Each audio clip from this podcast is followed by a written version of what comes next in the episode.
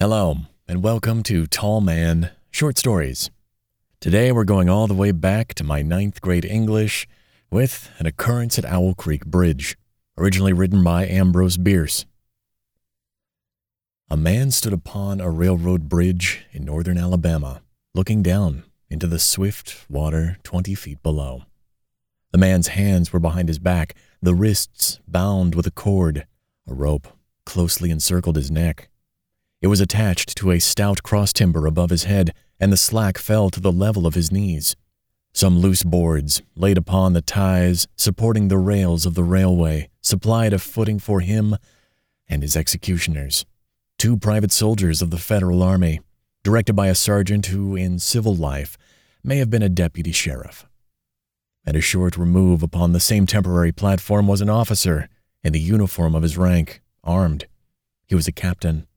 A sentinel at each end of the bridge stood with his rifle in the position known as support. That is to say, vertical in front of the left shoulder, the hammer resting on the forearm thrown straight across the chest, a formal and unnatural position. Enforcing an erect carriage of the body, it did not appear to be the duty of these two men to know what was occurring at the center of the bridge. They merely blockaded the two ends of the foot planking that traversed it. Beyond one of the sentinels, nobody was in sight. The railroad ran straight away into a forest for a hundred yards, then, curving, was lost to view. Doubtless there was an outpost farther along. The other bank of the stream was open ground, a gentle slope, topped with a stockade of vertical tree trunks, loopholed for rifles, with a single embrasure through which protruded the muzzle of a brass cannon commanding the bridge. Midway up the slope, between the bridge and fort, were the spectators, a single company of infantry in line, at parade rest, the butts of their rifles on the ground, the barrels inclining slightly backward against the right shoulder. The hands crossed upon the stock.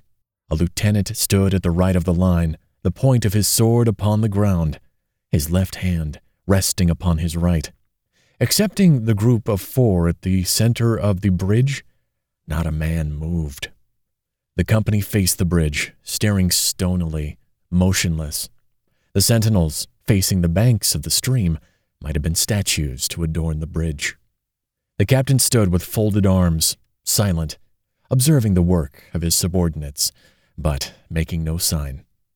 Death is a dignitary who, when he comes announced, is to be received with full manifestations of respect, even by those most familiar with him. In the code of military etiquette, silence and fixity are forms of deference. The man who was engaged in being hanged was apparently about 35 years of age. He was a civilian, if one might judge from his habit, which was that of a planter. His features were good a straight nose, firm mouth, broad forehead, from which his long dark hair was combed straight back, falling behind his ears to the collar of his well fitting frock coat. He wore a mustache and pointed beard, but no whiskers. His eyes were large and dark gray, and had a kindly expression, which one would hardly have expected in one whose neck was in the hemp. Evidently, this was no vulgar assassin, the liberal military code makes provisions for hanging many kinds of persons, and gentlemen are not excluded. The preparations being complete, the two private soldiers stepped aside and each drew away the plank upon which he had been standing. The sergeant turned to the captain, saluted, and placed himself immediately behind that officer, who in turn moved apart one pace. These movements left the condemned man and the sergeant standing on the two ends of the same plank, which spanned three of the cross ties of the bridge. The end upon which the civilian stood almost, but not quite, reached a fourth. This plank had been held in place by the weight of the captain. It was now held by that of the sergeant. At a signal from the former, the latter would step aside. The plank would tilt, and the condemned man go down between two ties. The arrangement commended itself to his judgment as simple and effective. His face had not been covered, nor his eyes bandaged. He looked a moment at his unsteadfast footing, then let his gaze wander to the swirling water of the stream, racing madly beneath his feet. A piece of dancing driftwood caught his attention, and his eyes followed it down the current. How slowly it appeared to move. What a sluggish stream. He closed his eyes in order to fix his last thoughts upon his wife and children. The water, touched to gold by the early sun, the brooding mists under the banks at some distance down the stream, the fort, the soldiers, the piece of drift, all had distracted him. And now he became conscious of a new disturbance. Striking through the thought of his dear ones was sound, which he could neither ignore nor understand, a sharp, distinct, metallic percussion like the stroke of a blacksmith's hammer upon the anvil. It had the same ringing quality. He wondered what it was, and whether immeasurably distant or nearby. It seemed both. Its reoccurrence was regular, but as slow as the tolling of a death knell. He awaited each new stroke with impatience and, he knew not why, apprehension. The intervals of silence grew progressively louder. The delays became maddening. With their greater infrequency, the sounds increased in strength and sharpness. They hurt his ear, like the thrust of a knife. He feared he would shriek. What he heard was the ticking of his watch. He unclosed his eyes and saw again the water below him. If I could free my hands, he thought, I might throw off the noose and spring into the stream.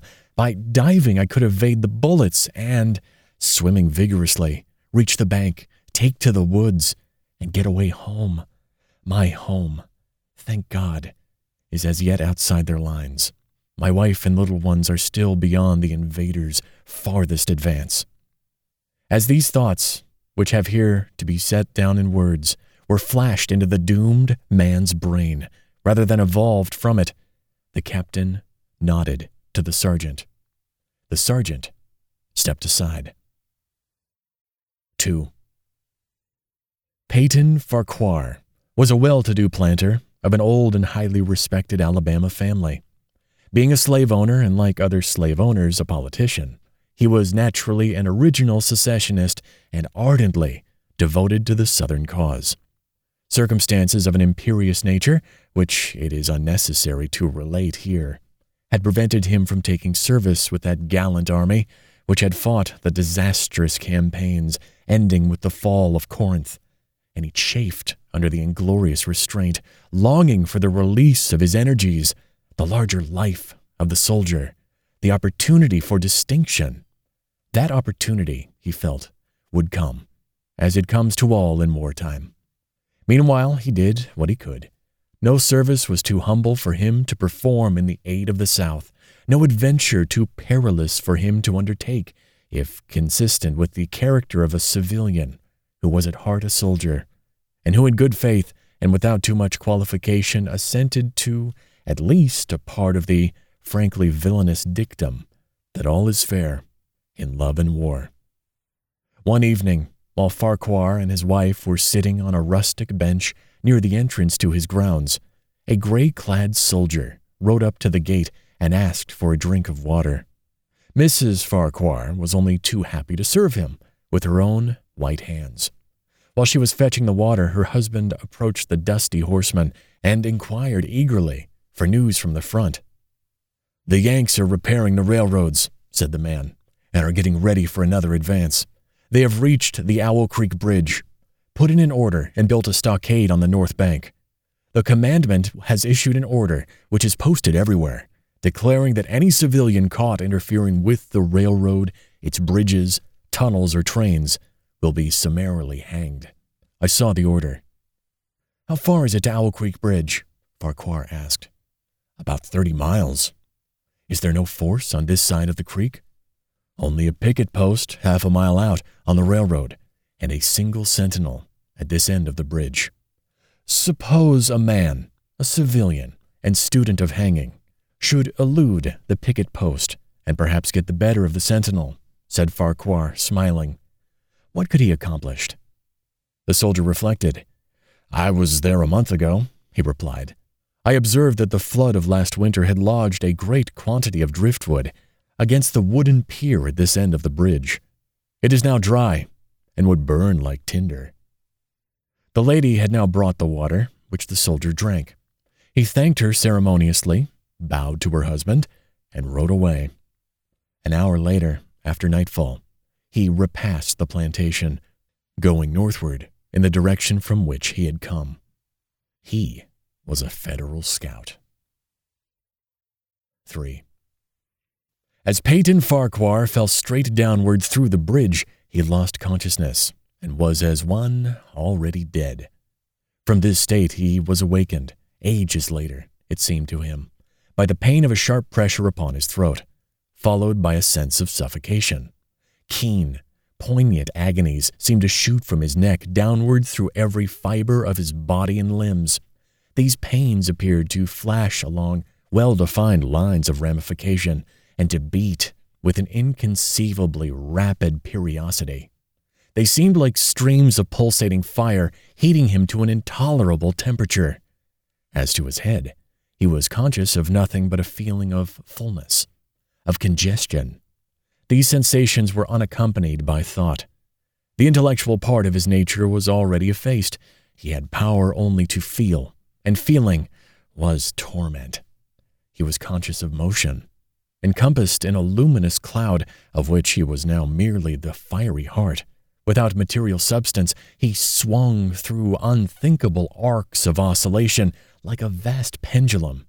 Then, all at once, with terrible suddenness, the light about him shot upward with the noise of a loud splash. A frightful roaring was in his ears, and all was cold and dark. The power of thought was restored. He knew that the rope had broken, and he had fallen into the stream. There was no additional strangulation. The noose about his neck was already suffocating him and kept the water from his lungs. To die of hanging at the bottom of a river. The idea seemed to him ludicrous. He opened his eyes in the darkness and saw above him a gleam of light, but how distant, how inaccessible. He was still sinking, for the light became fainter and fainter until it was a mere glimmer. Then it began to grow and brighten and he knew that he was rising toward the surface, knew it with reluctance, for he was now very comfortable. To be hanged and drowned, he thought, that is not so bad, but I do not wish to be shot. No, I will not be shot. That is not fair. He was not conscious of an effort, but a sharp pain in his wrist appraised him that he was trying to free his hands. He gave the struggle his attention, as an idler might observe the feat of a juggler, without interest in the outcome. What splendid effort! What magnificent, what superhuman strength! Ah, that was a fine endeavor. Bravo! The cord fell away. His arms parted and floated upward. The hands, dimly seen on each side in the growing light. He watched them with a new interest at first. One and then the other pounced upon the noose at his neck. They tore it away and thrust it fiercely aside its undulations resembling those of a water snake. Put it back! Put it back! He thought he shouted these words to his hands, for the undoing of the noose had been succeeded by the direst pang that he had yet experienced. His neck ached horribly, his brain was on fire, his heart, which had been fluttering faintly, gave a great leap, trying to force itself out at his mouth. His whole body was racked and wrenched with an unsupportable anguish. But his disobedient hands gave no heed to the command. They beat the water vigorously with quick, downward strokes, forcing him to the surface. He felt his head emerge. His eyes were blinded by the sunlight. His chest expanded convulsively, and with a supreme and crowning agony, his lungs engulfed a great draught of air, which instantly he expelled in a shriek. He was now in full possession of his physical senses. They were, indeed, preternaturally keen and alert. Something in the awful disturbance of his organic system had so exalted and refined him that they made record of things never before perceived. He felt the ripples upon his face and heard their separate sounds as they struck. He looked at the forest on the bank of the stream, saw the individual trees, the leaves, and the veining of each leaf. He saw the very insects upon them, the locusts, the brilliant bodied flies, the gray spiders stretching their webs from twig to twig. He noted the prismatic colors in all the dewdrops upon a million blades of grass, the humming of the gnats that danced above the eddies of the stream, the beating of the dragonfly's wings, the strokes of the water spider's legs, like oars which had lifted their boat. All these made audible music. A fish slid along beneath his eyes, and he heard the rush of its body parting the water. He had come to the surface, facing down the stream. In a moment, the visible world seemed to wheel slowly round, himself the pivotal point, and he saw the bridge, the fort, the soldiers upon the bridge, the captain, the sergeant, the two privates, his executioners. They were in silhouette against the blue sky. They shouted and gesticulated, pointing at him. The captain had drawn his pistol, but did not fire. The others were unarmed. Their movements were grotesque and horrible, their forms gigantic. Suddenly he heard a sharp report, and something struck the water smartly within a few inches of his head, splattering his face with spray. He heard a second report, and saw one of the sentinels with his rifle at his shoulder, a light cloud of blue smoke rising from the muzzle. The man in the water saw the eye of the man on the bridge gazing into his own through the sights of the rifle. He observed that it was a gray eye, and remembered having read that gray eyes were keenest, and that all famous marksmen had them. Nevertheless, this one had missed. A counter swirl had caught Farquhar and turned him half round. He was again looking at the forest on the bank opposite the fort. The sound of a clear, high voice in a monotonous sing song now rang out behind him, and he came across the water with a distinctness that pierced and subdued all other sounds, even the beating of the ripples in his ears. Although no soldier, he had frequented camps enough to know the dreadful significance of that deliberate, drawling, aspirated chant. The lieutenant on shore was taking a part in the morning's work. How coldly and piteously, with what an even, calm intonation, presaging and enforcing tranquility in the men, with what accurately measured interval fell those cruel words Company! Attention! Shoulder arms! Ready? Aim! Fire! Farquhar dived, dived as deeply as he could. The water roared in his ears like the voice of Niagara, yet he heard the dull thunder of the volley and, rising again toward the surface, met shining bits of metal, singularly flattened, oscillating slowly downward. Some of them touched him on the face and hands, then fell away, continuing their descent. One lodged between his collar and neck. It was uncomfortably warm, and he snatched it out. As he rose to the surface, gasping for breath, he saw that he had been a long time under water. He was perceptibly farther downstream, nearer to safety. The soldiers had almost finished reloading, the metal ramrods flashing all at once in the sunshine as they were drawn from the barrels, turned in the air, and thrust into their sockets. The two sentinels fired again, independently and ineffectually. The hunted man saw all this over his shoulder. He was now swimming vigorously with the current. His brain was as energetic as his arms and legs. He thought with the rapidity of lightning. The officer, he reasoned, will not make that martinet's error a second time. It is as easy to dodge a volley as a single shot. He has probably already given the command to fire at will. God help me. I cannot dodge them all. An appalling splash within two yards of him was followed by a loud rushing sound, diminuendo, which seemed to travel back through the air to the fort and died in an explosion which stirred the very river to its deeps. A rising sheet of water curved over him, fell down upon him, blinded him, strangled him. The cannon had taken an hand in the game. As he shook his head free from the commotion of the smitten water, he heard the deflected shot humming through the air ahead, and in an instant it was cracking and smashing the branches in the forest beyond. They will not do that again, he thought. The next time they will use a charge of grape. I must keep my eye upon the gun. The smoke will appraise me. The report arrives too late. It lags behind the missile. That is a good gun. Suddenly he felt himself whirled round and round, spinning like a top. The water, the banks, the forest, the now distant bridge, fort, and men all were commingled and blurred. Objects were represented by their colors only, circular horizontal streaks of color. That was all he saw. He had been caught in a vortex and was being whirled on with the velocity of advance and gyration that made him giddy and sick. In few moments he was flung upon the gravel at the foot of the left bank of the stream, the southern bank, and behind a projecting point which concealed him from his enemies. The sudden arrest of his motion, the abrasion of one of his hands on the gravel, restored him, and he wept with delight. He dug his fingers into the sand, threw it over himself in handfuls, and audibly blessed it. It looked like diamonds, rubies, emeralds. He could think of nothing beautiful which it did not resemble. The trees upon the bank were giant garden plants.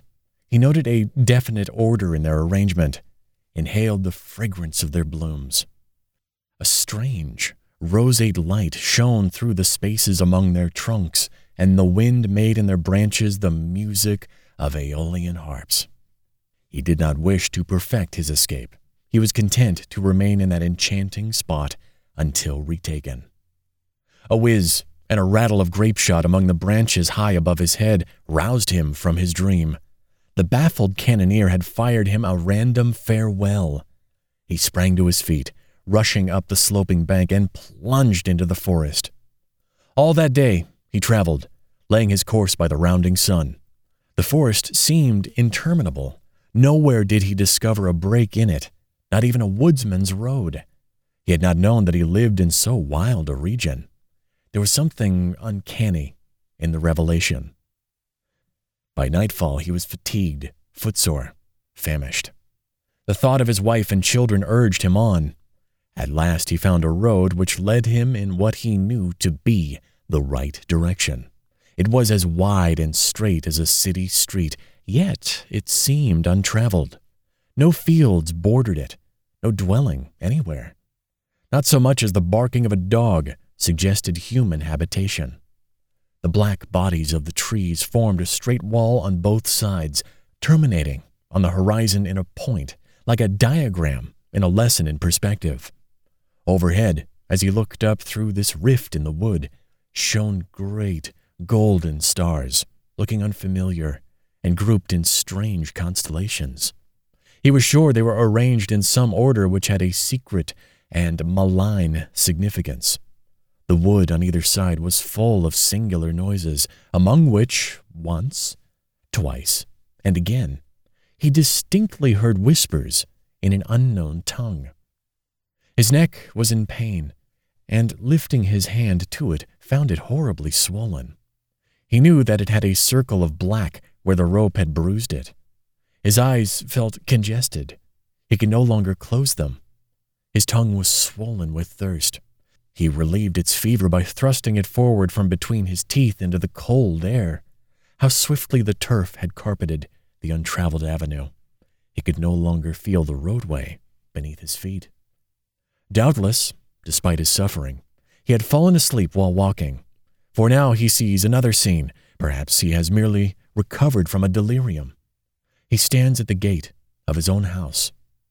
All is as he left it, and all bright and beautiful in the morning sunshine. He must have traveled the whole night. As he pushes open the gate and passes up the wide white walk, he sees a flutter of female garments.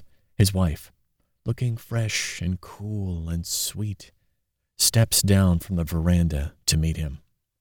At the bottom of the steps, she stands, waiting, with a smile of ineffable joy, an attitude of matchless grace and dignity.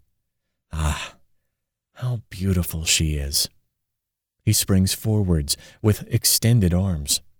As he is about to clasp her, he feels a stunning blow upon the back of the neck. A blinding white light blazes all about him with a sound like the shock of a cannon. Then all is darkness and silence.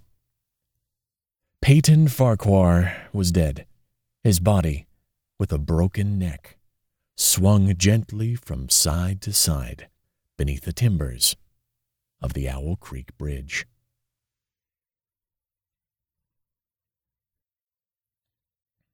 The famous trope of living hours, days, years in a second. Thank you for listening to An Occurrence at Owl Creek Bridge by Ambrose Bierce. Your narrator today has been Seth Thompson. Thank you for listening.